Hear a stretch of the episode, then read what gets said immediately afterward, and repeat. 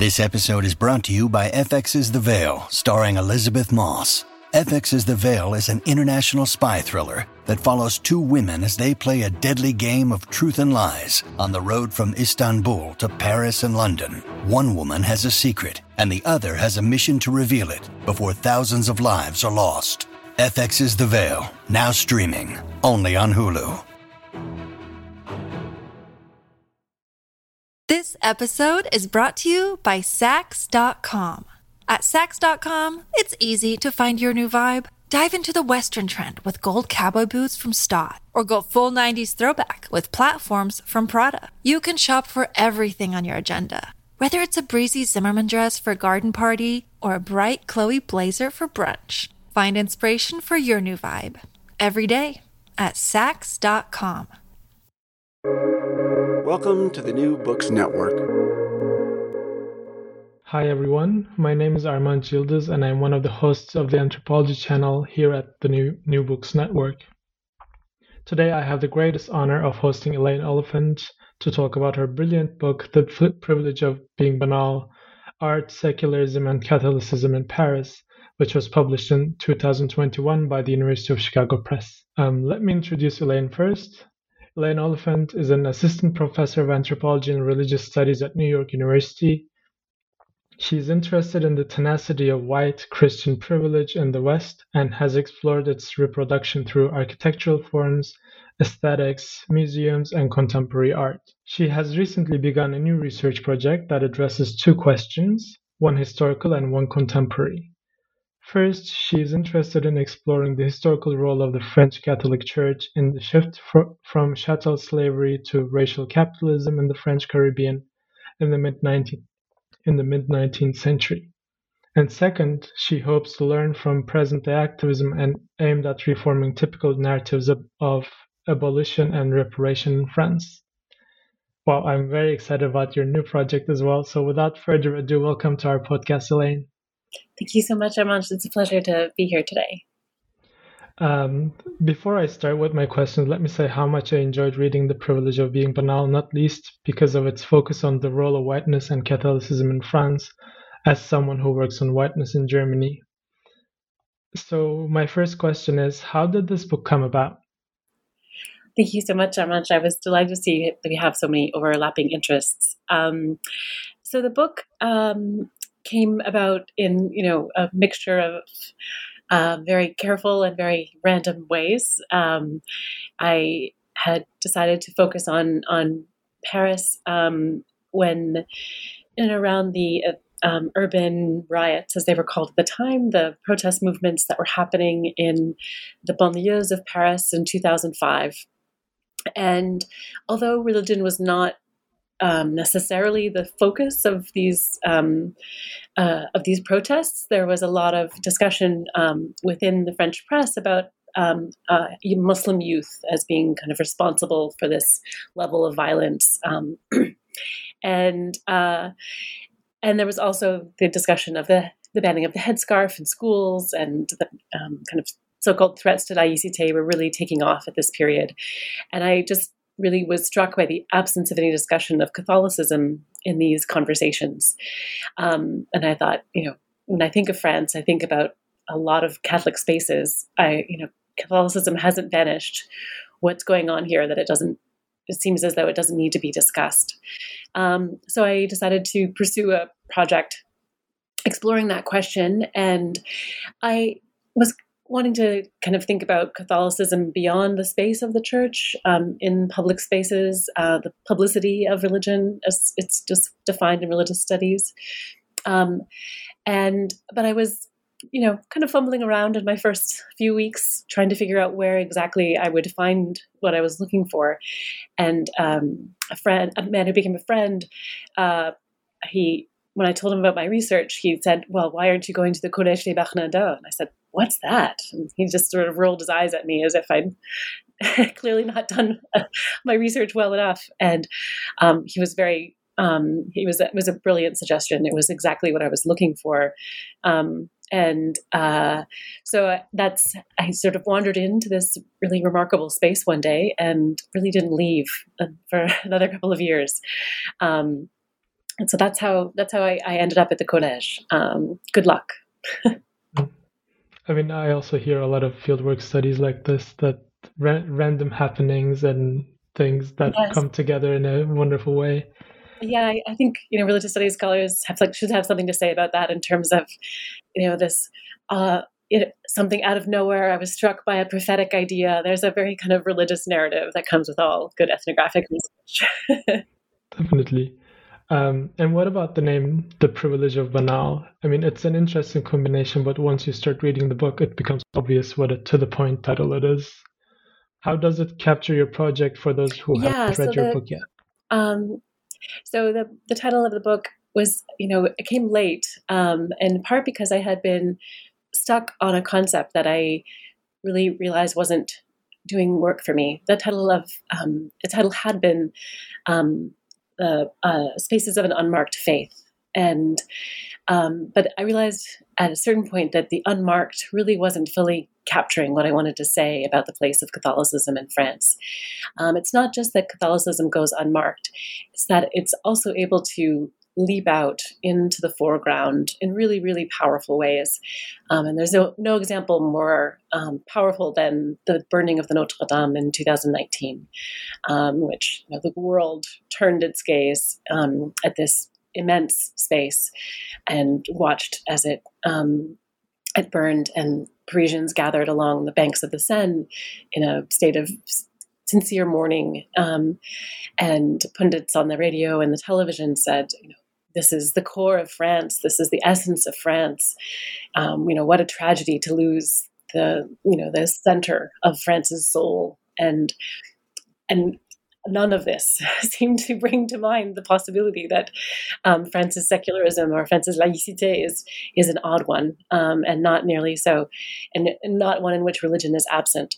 So how is it that Catholicism can often just blend into the background? Um, it's part of makes up a part of the rhythm of what's available at the bakeries and restaurants during the year. Um, it defines the the, the calendar. Um, it uh, it takes up a great deal of the cityscape, but not in ways that are always noticed. But it can also be in ways that are monumental and powerfully present. Um, and even though there is a widely held agreement that within that France's uh, strict laïcité requires that all religions be absent from the public sphere. Um, this is just in no way applies to Catholicism, which has given this incredible flexibility to move back and forth between the background and the foreground. Um, and really, any any site of Islam um, receives so much attention and consternation. Um, you know, the when the debates around the headscarf shift um, declined, then just concerns about niqabs became quite an obsessive um, concern in the media and public discourse. Um, then the burkinis, um, and at times I heard debates about, you know, the length of women's skirts. You know, were Muslim uh, uh, teenagers trying to sneak their religion into the public schools by wearing particularly long skirts. Um, you know, they they're seeking out these signs of Islam in ways that were just and kind of crazy. Um, um, and yet, um, all of many of the streets and metro stations can be named for Catholic spaces and figures, um, and the Catholic infrastructure can just um, take over the landscape in ways that are just so powerful. Um, uh, it can populate the museums. Fine art is also that is also Christian art in in France, um, and Christian spaces uh, take up really significant places in the ritual life of France. Um, so I this is the I turned ultimately to Hannah Arendt's concept of banal um, in this meaning um, not something that people feel nothing for or are detached from, but rather the capacity to act in ways that are held to be otherwise problematic or dangerous without really feeling the weight of that contradiction. So that was the way that I that that's the the why I settled on banality. Um, and um, I also wanted to identify that banality. Um, when I first started, you know, using the words, some colleagues said, "Wow, aren't the people you studied going to be really offended that you're calling them banal?" And um, and I wanted to, and I realized that I needed to really emphasize that it's um, banality is a if you can occupy that space, it's a great privilege. It's it means that you can um, move in the world in ways that are deeply contradictory without feeling any uh, repercussions for that. Um, and so, um, and later on in the book, I and I conclude by thinking about the banality of privilege itself. So I, I kind of turn the phrase around, um, but the core of the book is really thinking about um, just this this privileged um, power to stand as nothing more and nothing less than France itself um, within. Uh, a form of laïcité that is often very strict and prohibiting the presence of other religious forms. I mean, in a way, what you're talking about sounds a lot like to me, like passing, right? Like um, that kind of privilege. And I mean, the question of unmarked and whiteness being unmarked is always like spoken in those terms, which actually ethnographically makes it very hard to actually study whiteness itself because those tools aren't there if you if you keep reproducing the trope of whiteness being unmarked in the exactly. first place. Exactly. Yeah no white privilege is cer- certainly the concept that i was using to in order to address how how this is a privilege. Um, and um, i think there's a lot of pushback generally to think about um, to use american concepts um, to talk about that are have been developed to talk about American white supremacy to take those and apply them to France um, is generally something I receive a lot of pushback um, about. But I think that it's um, a very productive concept. This way that um, power is not just you know a violent or um, or its its violence is not always explicit, but is often just in these everyday modes of kind of microaggressions, whereby um, one's life way is taken to be so naturalized and so significant um, and therefore can't be questioned, while other life ways are dismissed and seen as deeply problematic and threatening to this core. Um, and that's what white privilege really gets us to, and what I think is also happening in, in France in and around um, different religious forms and in and around racial forms as well. Hmm. And this also kind of, I mean, is a good way, good leeway to talk about the difference between maybe secularism and laicite. I mean, I'm kind of familiar with the discussion from the context of Turkey, but I'm very curious how it plays out in France. And to add to that, maybe you can talk a bit about Catholicity. Sure. Yeah. So, um, laicite um, and, and secularism in the kind of Anglo-American style, the easiest distinction I've heard um, is that in the Anglo-American tradition of secularism, the emphasis on is on the freedom um, of religion that one should feel free to practice one's religion in um, public spaces. So, kind of dating back to the Protestant Reformation, when many different um, Protestant groups were you know, deemed heretical or problematic, or you know there were limits put on their practice. Um, so different ideas of toleration now emphasize the right to religion, the freedom of religious practice, and uh, the French tradition of laïcité emphasizes more the freedom from religion, and you know, reason kind of thinking about the overwhelming power of the French Catholic Church or of the Catholic Church in a number of European countries um, in the early modern period, uh, medieval period, the sense that religious power needs to be contained and limited and constrained um, so that people can circulate in public life without needing to engage in religious practice um, or be unduly influenced by religious ideas. Um, but those are the kind of ideals of laicite and secularism. And of course, the ways they work out in practice are far more complex and fragmented. And there's certainly lots of frustration and consternation expressed around the presence of religion in um, Anglo American secularism. Um, the appropriate place of religion, debates around where the Ten Commandments belong, and um, whether accommodations should be made for a variety of religious practices. And similarly, in in France, there is uh, also um, uh, de- debates and discussions about um, how the right to practice religion and how it should take up pub- public space. So, um, but it does speak. I think that distinction does speak to something of the um, discursive, the, the, discursive frameworks under which they operate. Um, and um, so when I was in my first chapter, I, I try to address this the place of um, the Collège des Bernardins, which is a 13th century monastery um, that was purchased, that had been expropriated during the French Revolution and then purchased back by the um, French Catholic Church and turned into a space for contemporary art display and intellectual debate. Um, so it was trying to make this case that um, the distinction between Catholicism and elite secular French culture and heritage um, need not be so um, drawn so carefully. In fact, that the two merge together in really important and powerful ways, and Catholicism stood at the foundation of French elite uh, cultural and intellectual life. Um, and so, in trying to understand how the, the kind of stakes involved in that kind of a claim, I looked at two different ways that we might see the kind of religion being produced in this space. Um, and for the many of the people who initiated the project and were involved in its early years, they were um, attempting to build on this concept of what's called laïcité. So uh, a bit of a pun that doesn't work as well in English, but Catholic secularism. That France, um, it was uh, uh, that France is, uh, has a, a, secularism with a Catholic flair to it. That there's, um, uh, and that's certainly true in many respects.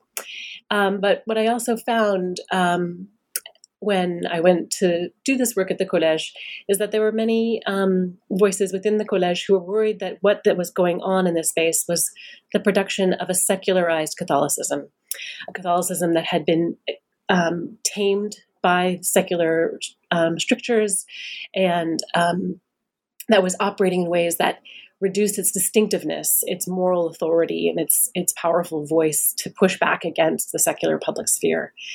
And there was an, an ongoing debate um, within this space about what was being produced and um, uh, uh, and the voices that were really pushing for a catho-laïcité. I recognized that in many ways, when um, both those who were pushing catho-laïcité and those worried about a secular, secularized Catholicism, both were deeply invested in maintaining Catholicism's banal privilege, um, its right to occupy the public sphere in ways that were unquestioned.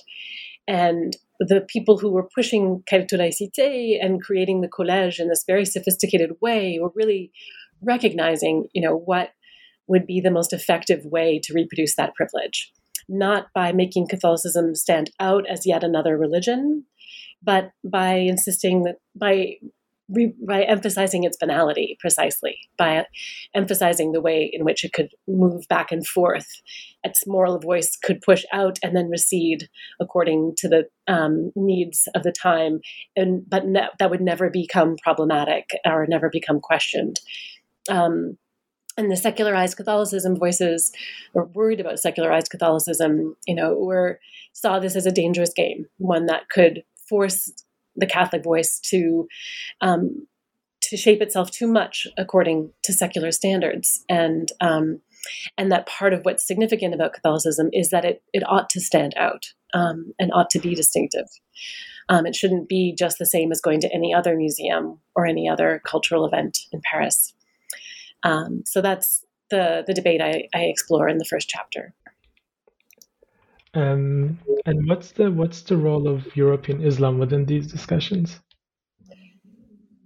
So, um, uh, European Islam, it's it, it's sort of the specter that that haunts much of the collège and uh, the practices that occur there.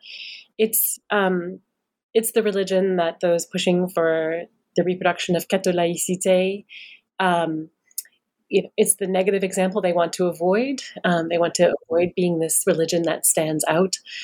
Um, and uh, it's I, one of the of the many contradictions that um, uh, and that power and motor um, Catholicism's privilege of banality, you know, from the way that its materiality can stand out. Well, Muslim materiality must be hidden.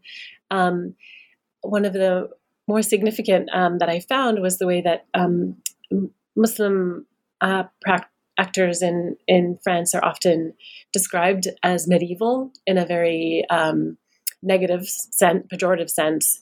Um, they're seen as kind of incapable of of modern um, uh, of, of being modern and capable of in um, having the right views about um, gender and sexuality and um, and and not knowing and not understanding the nature of French political life, um, and so they um, uh, many the, the, wearing of the niqab, for example, is taken to be a medieval practice, um, one that prevents the subject that's kind of hidden within from developing the, necessary agency that it comes with a, a modern self. Um, and what I found so kind of remarkable about that language, in addition to its kind of racist um, and um, deeply problematic expressions, was that um, these uh, I was, you know, engaging with a space that was a medieval Catholic space in which the medieval was being celebrated as the core of French modernity and French culture um, and French heritage. And so many visitors were coming to like just wanting to step their toes where the, the medieval um, Cistercian monks had once stood and just stand near an old, what had been a, a water fountain and imagine it filled with um, silent monks um, in prayer and doing, uh, they, they really wanted to move in a way that they could access this medievalness, this medieval history in ways that were tangible. Um, and again, that that contradiction, you know, carried no weight, um, uh, and um, many people came having seen images on television and were convinced that there must be a cloister of some kind, and it, there wasn't. There was a one long open room on the ground floor and a smaller sacristy. Um, and if you opened the back door, it would just lead onto a beautiful um, 20th century swimming pool, indoor swimming pool. Um, but so many people insisted that I open the back door and show them because they insisted that they'd seen it. There was a cloister, they'd seen it on TV. And I'd open the door and you know, show them this beautiful 20th century pool. And that, you know, they would just be devastated. They said, I was sure, I was sure it was there. And I was just really struck by that error that so many people made. They would see a few of the images and and quickly a whole medieval landscape, um, monastic landscape developed in their minds, and they couldn't be convinced uh, otherwise. So the the positive valences of the medieval that uh, accompanied the Catholic medieval, um, compared to this deeply threatening supposed medieval Islam, um, is a really significant contradiction. Um, so, uh, you know, Islam.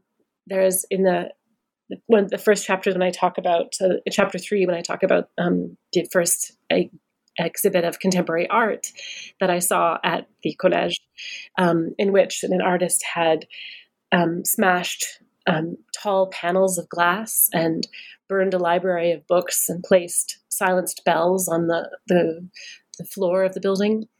Um, people, people who came to see the collège and were confronted by this very powerful and shocking exhibit often would suggest that this had been the work of Muslim vandals, just like in the 2005 riots. Um, that this wasn't an artist, but a but a Muslim vandal um, who'd who'd come to destroy the good neighborhoods, as they would mm-hmm. put it. Mm-hmm. This episode is brought to you by Saks.com. At Saks.com, it's easy to find your new vibe. Dive into the Western trend with gold cowboy boots from Staud, or go full 90s throwback with platforms from Prada. You can shop for everything on your agenda, whether it's a breezy Zimmermann dress for a garden party or a bright Chloe blazer for brunch. Find inspiration for your new vibe every day at Saks.com. I mean, it's really interesting that, I mean, um, definitely like the specter of Islam haunting everything and everyone is is present in Germany as well. But after Islam, the other kind of not uh, the other kind of belief that stands out is definitely considered Catholicism here, at least among secular circles. So it's interesting. I, I mean, I was really thinking about this when I was reading the book as well, because I mean, apparently banality is also quite um, contextual in that sense. I I do think so. I mean, that's not to say that there aren't, you know, very, very committed, deeply secular communist voices in France that you know see the Catholic Church as always and forever a threat. Um, there are, but that's a pretty significant. It's a it's a minority of voices that would go that far. There is a a general majority for whom Catholicism is, um, you know, neither a part of their daily lives nor a significant threat to those daily lives. Um, but the, they, even if they don't see the Catholicism that is a part of their daily lives, it certainly does still um, shape so many of the cultural practices and daily rhythms in which they engage. So there is a um, certainly a large, even still today, 65% of French people describe themselves as Catholic, while only 4.5% go to Mass regularly. So there's a huge swath of the population that um, um, you know engage with Catholicism in this partial, tacit way, um, and I so I do think that the concept of banality is one that can be mobile. It'll just look really different. Um, it's one of the ways to help us think about the majority religion in any given place and how it gets to allied many of the strictures of secularism um, in ways that are not given to other religious forms. So, Protestantism in the United States would more likely be the to occupy a space of privileged banality, um, and perhaps in in Berlin um, and parts of northern Germany as well. Yeah, yeah, and I mean, going back to that exhibition you were talking about, one of the things I found really inspiring about your book is the kind of multiplicity of sources you use. I mean, on one hand, your ethnographic observations in Paris, but more specifically working as a mediator in Collège with interviews, architectural readings, contemporary art exhibitions and their catalogs, art historical documents and books, and official speeches, to name a few. So I want to ask how it, how was it to bring all of these together, and can you maybe tell us a bit about your ethnographic research? Sure. Um, so um, yeah, the research um, came to take shape slowly. Um, um, I was at first just attending events uh, at the college and going on on tours of it, um, and then I began to befriend some of the mediators of the first contemporary art exhibit, who were my age um, and uh, easy to talk to. Um, they were students uh, like, like myself, and the art exhibitions were clearly um, a site of great deal of anxiety and tension and a lot of profound emotions. Um, so I was drawn and pulled to to just sort of hang around them as much as I could. And I, because I was the same age um, as many of the mediators, employees at the college kept mistaking me for a mediator. And then when the second exhibition began and the 2008 financial crisis had really settled, had moved from the United States into Europe in profound ways. And um, the large budget with which the college had begun shrank significantly. And so while the first mediators had been full employees um, with benefits uh, and a decent salary, um, they now needed to turn to um, interns uh, a different classification of employment where you don't make a living wage and you don't get additional benefits. So they had to fire all the first mediators and and hire new ones, and um, and at at some point in that process, I got brought in as well, and um, it was a fantastic bit of luck to be able to be formally employed. Um, I, you know, explained to them that I was continuing to conduct research. They were fine with that. Um, but it just gave me this a really different rhythm of ethnographic um, research, in which um, I was really staying in one place uh, day after day, long enough to really identify patterns, which I came to understand are really key for ethnographic research. It's not just that we're talking to people and getting sort of firsthand accounts. And I think interviews are one of the actually um, not always the most significant parts of ethnographic research. Um, you also need to just overhear things and have a passing conversation and um, and just sit back and observe, um, or to feel what it's like to be in the presence of particular different um, kinds of objects um, over time. And it's it's actually the duration that I think makes ethnographic work so significant. Duration of being with people in a place over time allowed me to say when things that happened were unusual and what was typical. Um, and so that was the the way I really approached the the research in that space. And and this is in part because I wasn't really able to kind of follow the people that came in and out of it. They came to me, and I had these rel- relatively in, brief interactions with them. With the employees, I had more long term relationships, but I wasn't really going to their homes or meeting their families or, you know, tracing out their their full humanity um, in any uh, real way. The artists, I only met a few of them, and I had you know short term encounters with them, um, and uh, um, the mediators were were friends. We would occasionally hang out outside of outside of the collège, but um, I, I, felt in many ways that, um, in part because I was doing research among very privileged people, among very wealthy people. Um, the visitors to the collège are were extraordinarily wealthy for the most part, and they really um, did not see any benefit to our having any kind of a relationship. There was nothing they could really gain from having an ethnographer follow them around. So even though I wanted to get a better sense of how this very privileged, wealthy Catholic um, white elite uh, lived and circulated, I just wasn't going to get that kind of access.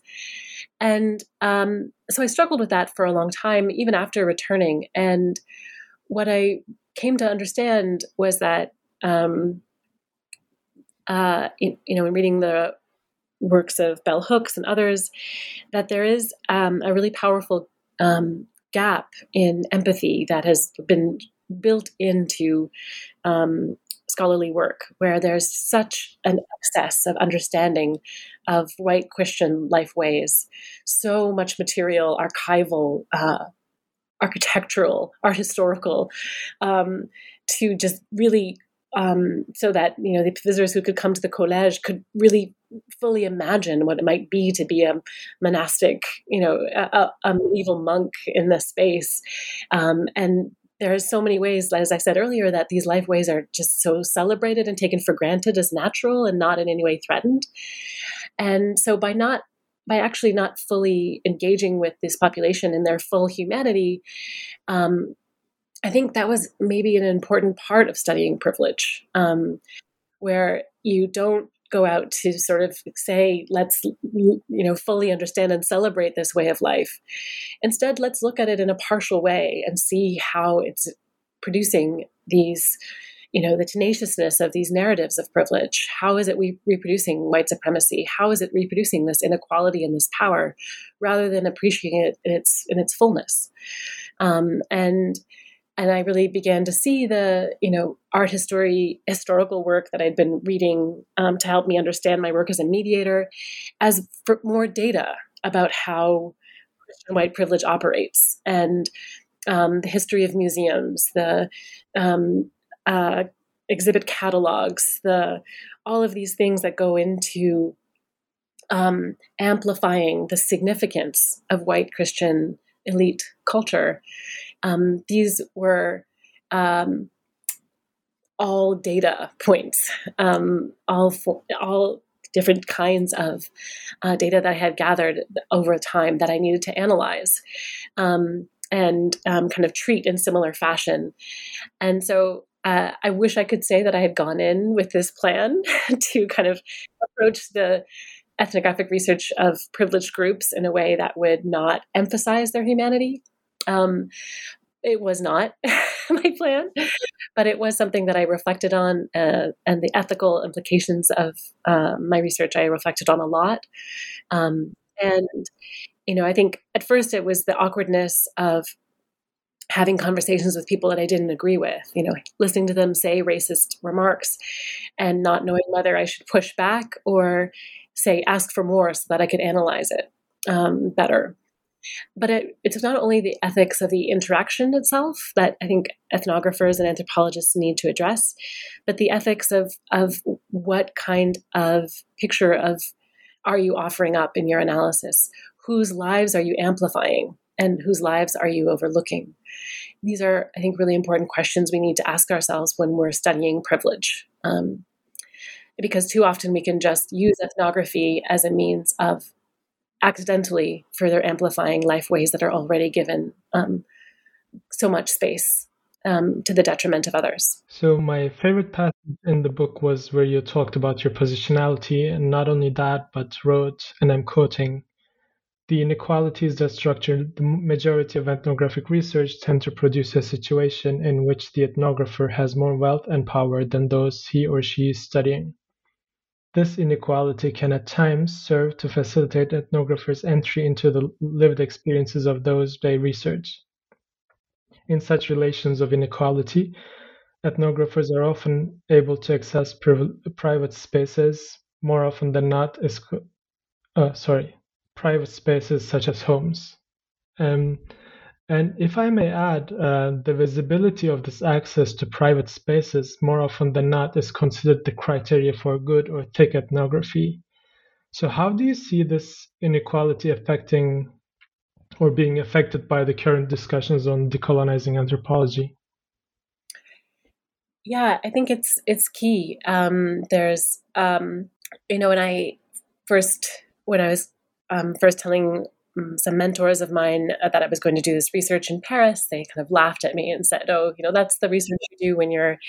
Um, you've got tenure and you're settled and you've got kids and it's not that you know you have to go out and do that rough research in the you know the in the wilds or um, you know the, the sort of general um, uh, terminology that's used to to describe um, what are in fact very often racialized distinctions and um, certainly ser- serious distinctions in class um, and certain dis- serious distinctions in, privilege and wealth. Um, so um, I really was in, invested in doing ethnographies of privilege, but I wasn't thinking enough about the ethics of that. And as I've said in, in our last question, the mm-hmm. the ethics of amplifying life ways that are already um, celebrated to the um, ex- uh, at the expense of other life ways. And I needed to do more to think about that. And I I'm glad that I had a chance to do so so before completing the book. But I think I needed to go further. Um, in terms of research among, when in the typical um, anthropological way in which the ethnographer is the one with the power and the wealth and is often white in working with um, different populations of color. Um, I think it is that inequality that we really need to address, and that so much of really wonderful engaged anthropology or applied anthropology is trying to do, where um, instead of just showing up in spaces where uh, one is given a, um, a pass because of one's wealth and whiteness and connections to powerful American institutions. One should be going, should be moving uh, in ways that uh, developing relationships where um, the research is being done collaboratively and in ways that really benefit um, the populations with whom one is engaging. Um, and I, I don't know what that looks like. I've not made that attempt. Um, and I know it's really, really arduous and difficult work. Um, but I think it is um, a, a, key, comp- key, a key thing about a, a, key thing that anthropologists have to do to successfully decolonize the discipline. And I, I think questions need to be asked about um, uh, about research on privileged populations as well. I took for granted that the ethnographic method was valuable in and of itself, and if I could understand any life way better by engaging in ethnographic research, then that was all I needed to do. Um, but in recent years, I've really um, been forced to confront that that's a problematic approach, and we always need to be asking about the life ways we're amplifying and the inequalities we're taking for granted and and, and um, benefiting from and thereby reproducing. Yeah. Thank you so much for that. Um, and going back to the collège and the book, um, I was especially intrigued by the way you brought discussions on religion to bear on the experience of contemporary art, especially employing the concept of immediacy. Could you tell a bit about that? Sure. So, within studies of Christianity, um, there's this phrase developed by Matthew Engelke, um, the problem of presence. Um, and how is it that different Christian actors um, access uh, God's presence, um, feel that presence.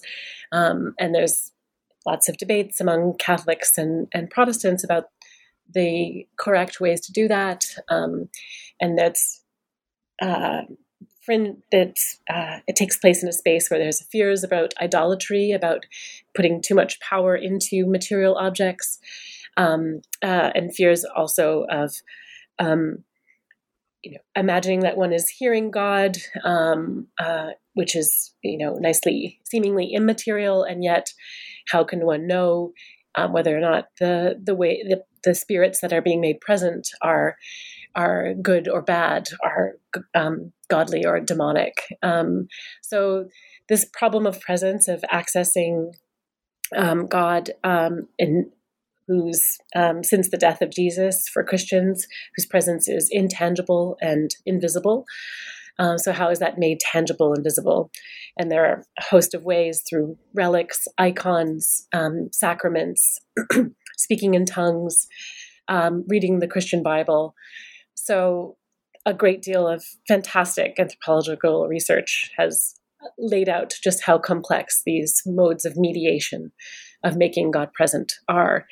And what I wanted to do was to um, argue that there are similar fears and anxieties that accompany um, the viewing of art. Um, and uh, in within the West, within Europe, um, there's similarly um, the specter of, of the fetish of putting undue um, power um, and being kind of uh, drawn in and captivated by uh, material objects in ways that are problematic, um, or the you know become celebrating the art the skills of an artist who's who doesn't deserve that celebration, being taken in by a fraud or a, um, uh, someone who's not um, an artist who's not doing art for the right reasons. Um, and so I I tried to talk about the way that um, in particular with one uh, installation piece called Salila. Um, the artists um, had tried to address the relationship that people had with the space of the collège itself. So it's not only um, you know, paintings on the wall, but architectural spaces that people engage with in ways that are very powerful and complex and develop these these you know significant relationships with um, and um, so one thing that the artist wanted to do with their installation was call into question the ways that people took for granted that this was obviously a medieval space that they could you know access the his, this you know something else that is inaccessible. They could access the medieval past. They could bridge this gap um, between the present and the past by simply moving in this space. And um, uh, and i saw that as that desire for immediacy that desire for kind of tangible um, proximity to the past as being um, relatable to that desire for tangible proximity to God. Um, but I wondered at um, it, one of the things that we discuss in this, the anthropology of Christianity is is whether immediacy is possible, um, or whether we always have um, to struggle with a gap, and if it's in fact productive to struggle with that gap and accept something less than perfect immediacy. Um, and because then we can really recognize what what what is going on in terms of mediation. And um, so what the artist did was they built up scaffolding in the sca- in the sacristy to build additional an additional floor into this quite tall space. And in so doing, they they reproduced what um, how the stru- space had been structured when it had been a fire station, well owned by the city of Paris for about a century. Um, and they took down the, the large lights that had been hanging um, and they put them on uh, on this the stairs leading up to this this third floor this this second floor and the, the floor was right next to the the windows which are normally a kind of above sight line um, when one's sitting on the floor of the sacristy. And they did all of these things to kind of call attention to the madeness of the space and the fact that this was a recently renovated space, that architects had made choices, not all of them perhaps um, best choices they could have made. Um, and really refuse people. Um, you know, you had to walk up these rickety metal steps to the top of a, a platform on scaffolding where um, plywood floors, you know, lay out before you. So really denying them this access to um, any kind of immediacy, forcing them to see the space as mediated. Um, and it produced a great deal of outrage and frustration. And on the top of the the platform on these on the plywood, they had laid out a, a, a sculpture in neon lights that they called a, a cellule, um, a cell, and they were pointing to the multiple meanings of the word cell. That it had served, you know, there are monks' cells, but there are also prison cells. And briefly, the collège had served as a prison during the French Revolution, um, as well as being, you know, the basic uh, fundamental element of biological life so they, um, you know, the the exhibit itself was made up of plywood, neon lights, and um, not much else. And so when um, people coming to look were told that they were going to go to an art exhibition, they were expecting objects whose value could also be seen immediately, right? That there's um, that a painting hanging on a wall um, that is a an object of value. Um, and um, so when we would, you know, when they would encounter the space that was denying them the immediacy they wanted in relation to the collège, um, they would often move around this platform in ways that were dangerous and and um, they broke many of the neon lights. And we would admonish them and say, you know, please be respectful. This is an art exhibit. And they would laugh and say, you know, we, what there's nothing that of value that has been broken here. And they were kind of implying that it was the artists who were who were fetishizing things. The artists who were suggesting that something like plywood and neon lights could have some kind of Im- implicit or ingrained immediate value um, which of course is not what they were saying but it's true that um, one of the neon sculptures um, they did separate that out from the after the exhibit and sell it for you know tens of thousands of dollars a few years later. So I just, you know, was struck by these competing fetishes and these constant concerns um, about who was engaging engaging in fetishism, who was putting improper value in um, objects that and, and practices that didn't merit it, and all of these desires for immediacy, whether people were coming to look for art that they could instantly connect to and recognize as art, or um, come to a medieval space and access the past in ways that were immediate. Um, so I saw lots of overlap in those desires and those fears, um, and and yeah, so that's how I tried to get us to think about our relationship with art. Um, I think it's um, uh, not always self evident how to engage, especially with contemporary art. And um, I think we should do more to celebrate that awkwardness and um, uh, um, and expect that our relationships with material objects will change over time and that we will become invested in ways that are um, complicated. But to kind of move beyond, you know, fetish, commodity, or trash you know? These seem to be our sort of a sacred object commodity fetish um, and our refuse. Um, and I, I, but I really push back against um, new materialist paradigms that insist that the objects themselves have agency.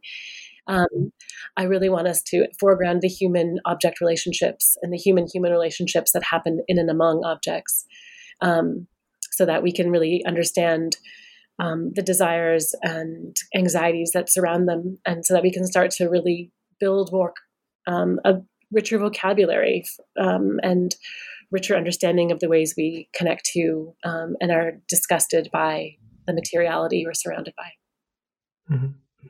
And I mean, like reading the book, I was also quite surprised by the visceral reactions the audience members would give to artworks and even break them. To me, these are unimaginable things.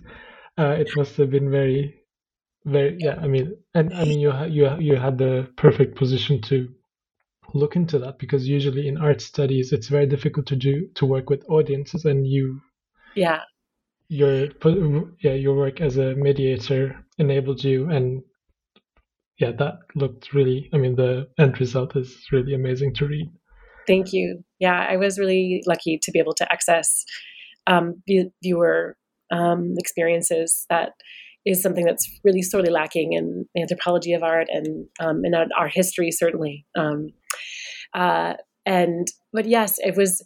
You know, it sounds like pretty uh, easy um, ethnographic research, hanging out in a medieval space, watching you know, hanging out with contemporary exhibitions in a medieval space. But it was very exhausting and often deeply unsettling work because the um, visitors were often so outraged by what they saw, and we were associated with the works um, by by virtue of our our labor and.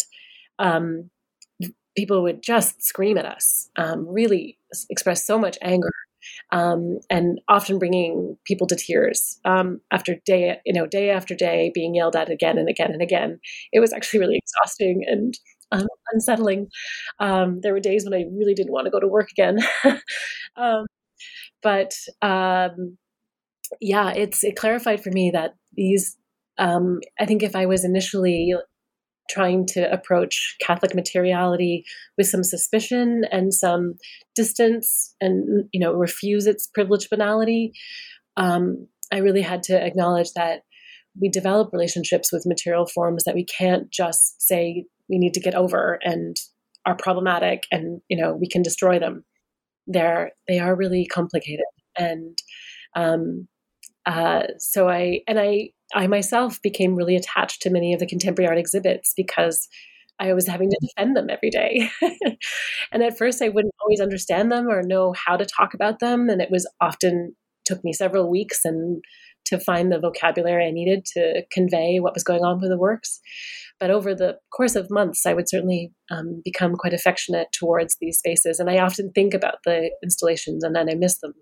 Um, for you know whatever that mm-hmm. says no i mean i yeah i worked as an exhibition assistant in many exhibition contemporary art exhibitions in turkey so i, I definitely can relate to that um, okay i mean thank you so much for joining us Elayne uh, this was a very very uh, this was a pleasure and thank i you. look forward to our our paths crossing again me too best of luck Thank you. This was the New Books Network, and I'm your host, Armand Yildiz. Until next time.